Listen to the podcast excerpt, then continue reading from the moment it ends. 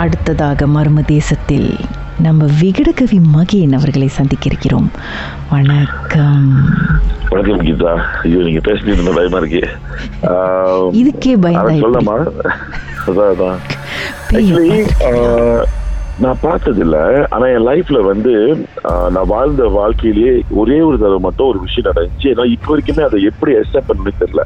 Um, என்ன ஆச்சுன்னா நம்ம வந்து ஒரு ஷோக்காக ட்ராவல் பண்றோம். ஹோல் மலேசியா ட்ராவல் பண்ணிட்டு இருக்கோம் அப்போ வந்து கெடால வந்து ஒரு வீடு இருக்கு எப்போதும் டிராவல் பண்ணா டீமா போவோம். ரெண்டு வேன் போனோம்னா ஒரு இருபது பேர் ஒரு ஹோம் ஸ்டே தங்கிடுவோம். அந்த மாதிரி பெர்லைஸ் பேரா பின்ன கெடால தங்கிட்டு இருக்கோம் அப்ப கெடால வந்து என்ன பண்ணோம்னா ஒரு வீடு எடுத்தோம்.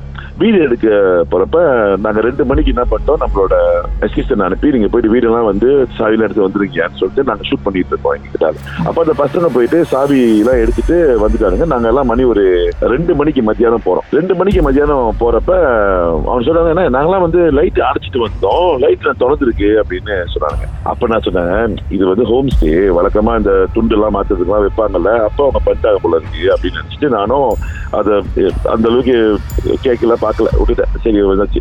அப்புறம் அந்த வீட்டில் உள்ள பூந்தோடனே எல்லாரும் வந்து எல்லா லைட்டும் திறந்து விட சொல்லிட்டேன் லைட் ஏக்கோலாம் திறந்து விட்டுருங்க. அப்போ வந்து ஈஸியாக இருக்கும் உங்களுக்கு. அப்போ சூப்பரா அப்போ நம்ம என்ன பண்ணோம் ரெண்டு மணிக்கு எல்லா உள்ள போந்து லைட் எல்லாம் திறந்துட்டோம். நடுவுல அந்த ஹாலுக்கு நடுவுல வந்து ஒரு ஃபேன் ஒன்று இருக்கு. அந்த ஃபேனோட ரிமோட் கண்ட்ரோல் எங்க போச்சுன்னு தெரியல. அது ஏன்னா அது நம்ம சுவிட்ச் தட்டினா கூட ரிமோட் கண்ட்ரோல் ஆன் பண்ணோம்ல. அப்போ ஆன் பண்ணி ரிமோட் தர எங்கேயுமே ரிமோட் கிடைக்கல. அப்புறம் இது இது ராத்திரி ஆச்சு நம்ம சாப்பிட்டு முடிச்சு ராத்திரி ஆச்சு மணி ஒன்பது பத்து மணிக்கு எல்லாத்தையும் படுக்க சொல்லியாச்சு. நான் வந்து மணி ஒரு பதினோரு மணிக்கு வேலை ரிப்போர்ட்லாம் முடிச்சுட்டு படுக்கிறேன். ஸோ படுக்க போறப்ப பாக்குறேன் இந்த ஃபேன் வேற ஓடல. ஏக்கம் தான் ஓடுமா?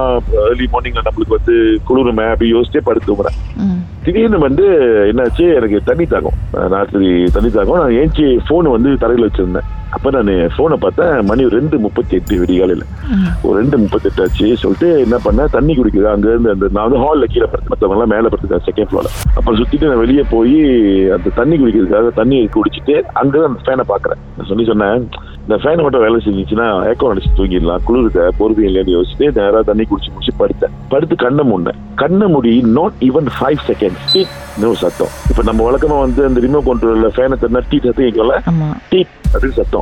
கிட்ட சத்தம் கேட்குதுன்னு இப்போ கூட எனக்கு உடம்பு சத்தம் அதாவது தீனா சத்தம் திறந்து பார்த்தா ஃபேன் சுத்துது சொந்தமா நான் கக்க ஏஞ்சி உட்காந்துட்டேன் என்னடா இது ஃபேன் சுத்துது நம்ம ரிமோட் கொண்டு தட்டலையே சுவிட்ச் எங்க இருந்துச்சு காலையில இருந்து ட்ரை பண்ணிட்டு இருக்கோம் ஃபேன் திறக்கிறது தோக்க முடியும் சொல்லி சுத்தி பாக்குறேன் யாராவது பசங்க இருக்காங்களா இல்ல அங்க வந்து ஷூட்டிங் பண்ண பையனுக்கு வந்து தட்டி விட்டாங்களா பாக்குறேன் யாருமே இல்ல என்னடா அது அப்படி சொல்லிட்டு திருப்பி கண்ணை முடி ஒரு- மாதிரி மாதிரியான பயம் எடுத்துக்கிச்சு அப்ப சரி திருப்பி கண்ணை முடி படுத்துக்கிட்டேன் இது படுத்து படுக்கிறப்ப இன்னும் ரெண்டு செகண்ட் இல்ல அந்த ஸ்லைடிங் டோரோட மின்னுக்கு கட்டுன்னு இருக்கும்ல மேல ரிங் ரிங் மாதிரி இருக்குல்ல.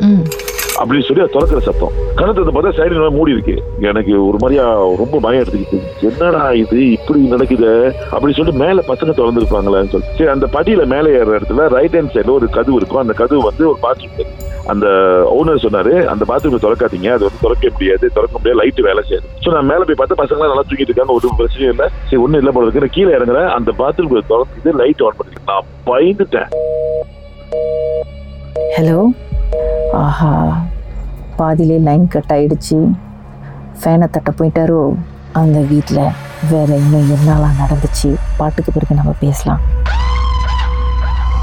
உங்க வாழ்க்கையிலும் நடந்த அமானுஷமான அந்த சம்பவத்தை எப்படியாவது என்கிட்ட சொல்லியே ஆகணும்னு அவளோடு காத்துட்டு இருக்கீங்களா எங்களுக்கு நீங்க வாட்ஸ்அப் பண்ணலாம். பூஜ்ஜியம் மூன்று ஆறு நான்கு ஒன்பது ஒன்று மூன்று மூன்று மூன்று மூன்று. உங்க பெயர் அதுக்கப்புறம் ஹேஷ்டேக் எம் டி அப்படின்னு டைப் பண்ண மறந்துடாதீங்க.